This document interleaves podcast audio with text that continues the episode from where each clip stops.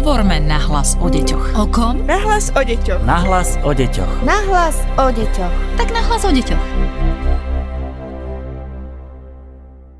Príjemný deň z ďalšieho podcastu, ktorý pre vás pripravuje Výskumný ústav detskej psychológie a patopsychológie vám praje Darina Mikolášová.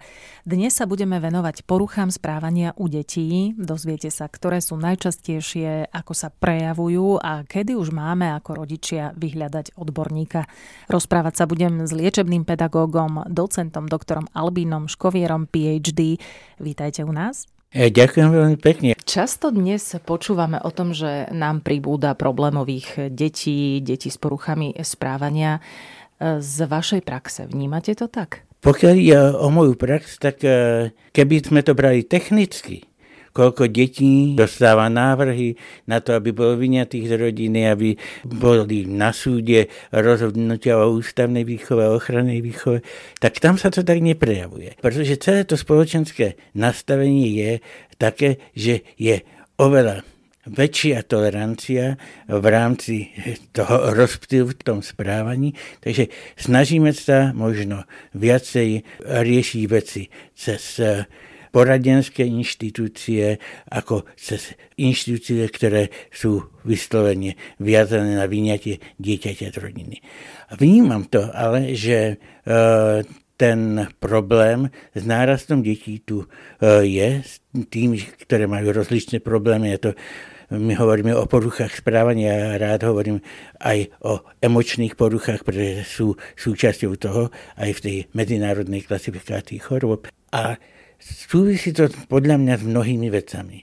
Jedna z tých vecí e, je samozrejme tá súčasná postmodernistická filozofia vlastne relativizuje e, hodnoty. Ona hovorí, že v istom kontexte, to prežením to, je všetko možné. To je jedna vec. Takže už neplatí úplne, že toto je dobré a toto je zlé. Takže to je jedna z tých vecí. Tá druhá z tých vecí je, že ten prekotný technický e, rozvoj je takou záťažou pre tie deti aj pre, pre nás dospelých a pre nás seniorov ešte super, že nejakým spôsobom na to ten organizmus reaguje. A znamená to, že ten náraz napríklad úzkosti a depresí, to sme tu na, v minulosti nemali. A na druhej strane e, s úzkostiami veľmi súvisí, e, súvisí agresívne prejavy správania. Takže toto je, poviem to, daň za vedecký pokrok. To veľmi tak zjednoduším. Samozrejme, a potom tu máme aj e, taký tretí problém, vôbec sa nebudem zaoberať teraz médiami, ale budem sa zaoberať takým výchovným zneistením nás, e, rodičov, alebo súčasných rodičov, v tom, že nie sú dosť dobrí a schopní e, vyriešiť ten problém sami. A to výchovné zneistenie je spojené aj s tým, že jeden odborník povie to, druhý odborník povie to a tretí to úplne poprie. Máte pocit vo všeobecnosti, že rodičia si neveria v tej svojej výchove? Skutočne mám ten pocit, že si neveria. Poviem to úplne tak trošku absurdne, že poviem, že naši starí rodičia a moji rodičia nemali v zásade žiadne pedagogické vzdelanie a dneska i ľudia s pedagogickým vzdelaním nevedia, nemajú, poviem to, tú odvahu do toho niekedy ísť a povedať, tak toto predsa vyrieším a nie je to až takýto problém. A niekedy v tom vidím ale tiež taký ten alibizmus, že my presunieme to rozhodovanie na odborníka, niekedy skutočného odborníka, niekedy v úvozovkách odborníka a, a ako povieme, odborník nám povedal a my sme sa zariadili.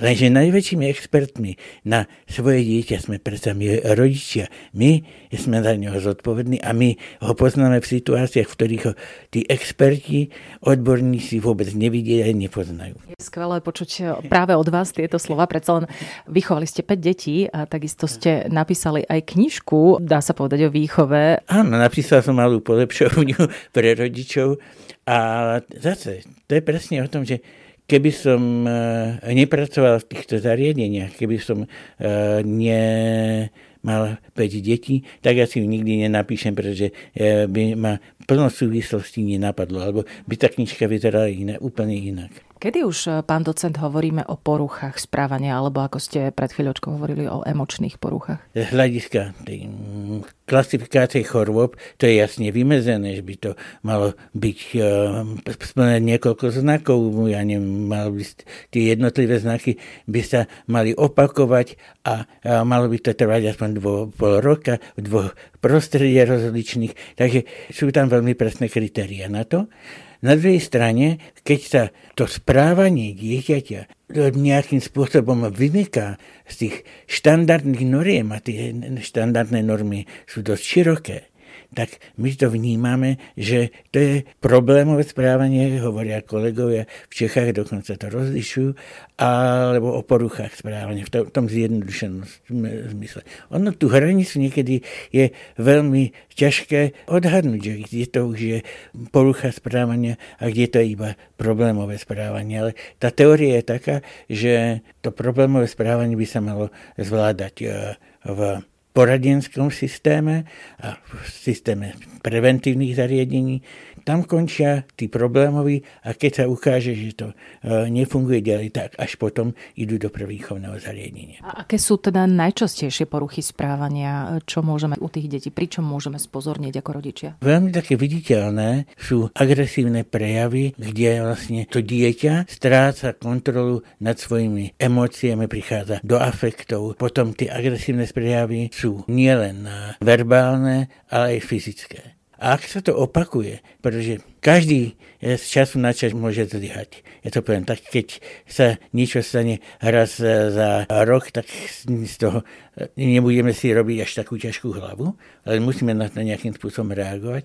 Ale keď sa to opakuje často, tak by sme skutočne mali si povedať, tak to nie, musíme to nejakým spôsobom riešiť. To je veľmi uh, dôležité, že nájsť v sebe tú silu a povedať, že tak toto nie som schopný riešiť. Poviem jeden príklad. Poznám jedného doktora, ktorý bol lekár, teda pediatr, ktorý bol riaditeľom detského domova v Čechách a osvojil si niekoľko detí. Jedno detí nezvládal, tak sa rozhodol, že to dieťa musí ísť do prvýchovného zariadenia, že on to nezvláda.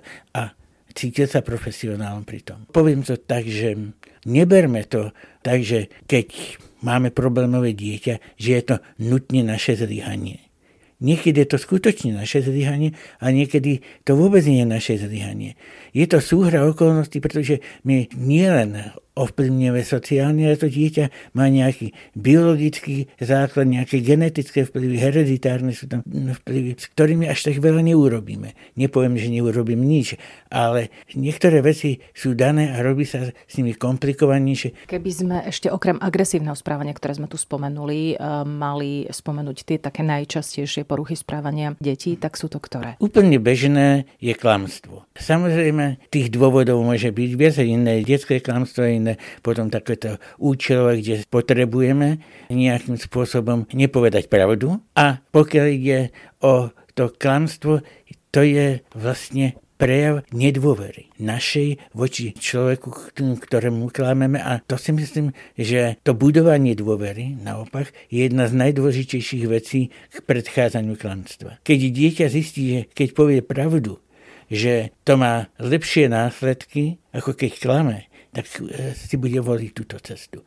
To je normálne sociálne učenie. Tá ďalšia z takých tých vecí je záškoláctvo. To záškoláctvo je istá reakcia, znovu mohli by sme o tom hovoriť veľmi dlho. Keď má niekto oboch rodičov nezamestnaných, prečo by on chodil do školy? To je jedna vec. Druhá vec je, že my v každom prostredí, v ktorom fungujeme, potrebujeme mať aj pocit úspechu. To je práve podľa mňa aj to úsilie, ktoré by sme mali vynakladať v škole, aby sme hľadali, kde to dieťa môžeme, kde mu môžeme dokázať, že je úspešné. Pretože to je najväčšia motivácia toho, aby sme sa niekde cítili. Keď sme niekde prijatí, keď sa podielame na fungovaní niečoho a keď sme úspešní, to sú mimoriadne dôležité veci na to, aby sme fungovali. Tá ďalšia experimentovanie v rámci návykových látok. Niekedy si hovorím, keď niekde prídem a vidím, že všetci pozerajú do mobilu, tak si hovorím, to je hrozné. A Samozrejme, že je to životný štýl a je to uh, vyslovene tlak na to, aby sme boli stále v pochotovosti, pretože nám tam niečo cinkne a stále niečo. Takže To si myslím, že je ďalšia vec. Neviem si predstaviť inak e, to riešiť ako nejakú sebereguláciu a sebadisciplínu. Viesť človeka k tomu, že ten mobil môže byť pokojne aj vypnutý a nič sa, nič nedie, sa nedie, že svet sa nezrúti. No a potom máme také tie viditeľné veci, ktoré sú ako diagnózy. Zatiaľ čo to apatické dieťa veľmi nevnímame, že je apatické a veď nám dá pokojne, vyrušuje, nie? To dieťa z ADHD je veľmi výrazným v tom, že nás na seba upozorňuje. Pokiaľ je to hľadanie riešení, tak samozrejme neexistuje univerzálny model, ale tá moja skúsenosť, ja ešte poviem, že sa mi veľmi páčila definícia ADHD, ako ju povedala jedna pani riaditeľka detského doma v Dunajskej strede. Pýtal som sa na jednoho chlapca konkrétneho, ktorý bol sympatiak veľký, ale ADHD ako vyšité. A ona hovorila, to je úžasné dieťa. Dokáže byť naraz na troch miestach. Takže... Že aj takto odľahčenie sa dá. Áno. Ale ja teda e, poviem, že v 90% prípadov, keď sme mali dieťa z ADHD, samotný režim a predpovedateľnosť toho, čo bude o hodinu, čo bude o dve hodiny, to deťom úžasne pomohlo. Zásadne sa to ich fungovanie zlepšilo a videli sme, že v niektorých prípadoch to vôbec nebolo ADHD, ale iba nevychovanosť. Ale vôbec nehovorím, že, v tom, že to ADHD eh, nechcem nejakým spôsobom takto zľahčovať. A v niektorých prípadoch, ako keby rodičia chceli mať diagnozu na to, že eh, zavodli to dieťa lepšie vychovávať. No a ten najväčší problém, aj to jedno dieťa povedalo, že ono je ADHD, ono s tým nemá problém, že oni iní s tým majú. V tomto prípade najväčší problém sú e, rodičia toho dieťaťa, pretože nastaviť režim to znamená, že my sme prví, ktorí ho dodržiavame. My musíme byť veľmi dôslední v tom. Tak nám poďte poradiť ako rodičom, že čo máme robiť, keď sa nám javí, že naše dieťa má problémové správanie alebo teda poruchy správania tá paleta je príliš široká na to, aby sme povedali, že čo e, v ktorom prípade. Ale keď už sme pri tom ADHD, tak e, ja poviem, že ten režim musí byť veľmi presný od toho, ako začíname. Od rána až do toho, že, o ktoré sa napríklad večeria. To znamená režim dňa stanoviť? Režim dňa, režim dňa. Samozrejme, môžeme mať režim týždňa, pretože v sobotu a v nílu niektorí si povedia, že je užitočné spať do pol desiatej, alebo do pol jedenáctej. Ale toto musí byť jasné, predpovedateľné pre dieťa a z našej strany dodržiavané. A ak sú výnimky z toho, tak tie výnimky musia mať svoju logiku a nemôžu, nemôžu byť príliš časté. Aby aj to dieťa to malo oznámené napríklad vopred, že ja neviem, dnes večer pôjdeme na návštevu, takže nebude e, večera o pol siedmej, ale bude o pol šiestej. To je jedna z tých vecí, ktorú vnímam. Tá druhá z tých vecí, tie e, deti z ADHD na seba radi upozorňujú. Ja teda občas radím, ale veľmi nerada na takú tú univerzálnu uh, otázku, pretože si myslím, že je to veľmi ťažké, pretože každý rodič má iný potenciál a aj to každé dieťa má iný potenciál a potom je tu nejaká celá sú ovec súvislostí, ktoré s tou výchovnou situáciou súvisia. Rozumiem. A kedy už vyhľadať teda odborníka, keď nevieme takto radiť univerzálne? Možno dobrá univerzálna rada, že kedy to už je natoľko vážne, že treba ísť za odborníkom. Sú dve veci. Keď to nezvládame, opakovane sa nám ukáže, že to, čo sme skúšali a čo tie naše jasne formulované pravidla, pretože tie by mali byť formulované jasne a zrozumiteľne. A tá druhá vec je, keď sa tie situácie opakujú, eh, keď sú dlhodobé. Ja si myslím, že eh, ak máme s niečím, poviem to, ak nás bolí e, zub týždeň, tak aj keď nemáme radi zubáru, tak ku nemu pôjdeme. Ak nám niečo nefunguje mesiac, tak by sme mali zajsť za odborníkom povedať, že skúste mi pomôcť v tejto a v tejto veci.